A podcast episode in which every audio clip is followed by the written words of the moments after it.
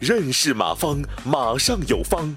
下面有请股权战略管理专家、泰山管理学院马方院长开始授课。所以股权激励是用明天的钱分的，呃，分的激励的是今天的员工。啊，那会明天是谁的？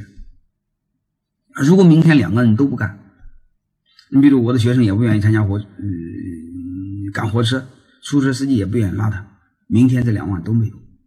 这两个人都一起干，这就借由这两万，然后这两万当中，出租车司机分三十，嗯，学生分三两万减三十，你会发现他们两个分的是增量。啊，通过这个，我就想给大家，嗯，再看一个图，啥叫增量和存量？嗯，我们打开这张 PPT，这个紫色的就是存量，存量就是老板的。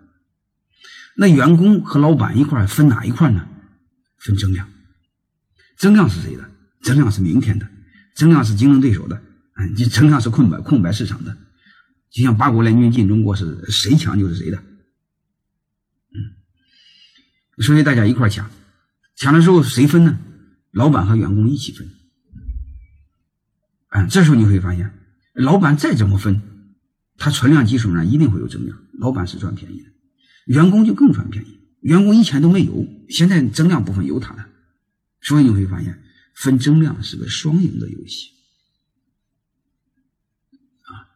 所以通过这个，我想给大家谈一个最基本的一个观念，就是股权的激励的本质是激励员工创造业绩、创造增量啊，就是创造业绩，通过业绩创造增量，然后和老板和大家一起分增量。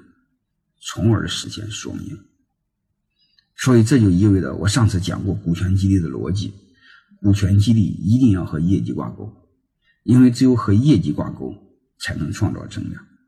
股权激励不是养懒人，如果你不和业绩挂钩，会养一帮懒人，然后导致能人吃亏，能人就跑了，啊，这是会陷入一个恶性循环。感谢收听本次课程。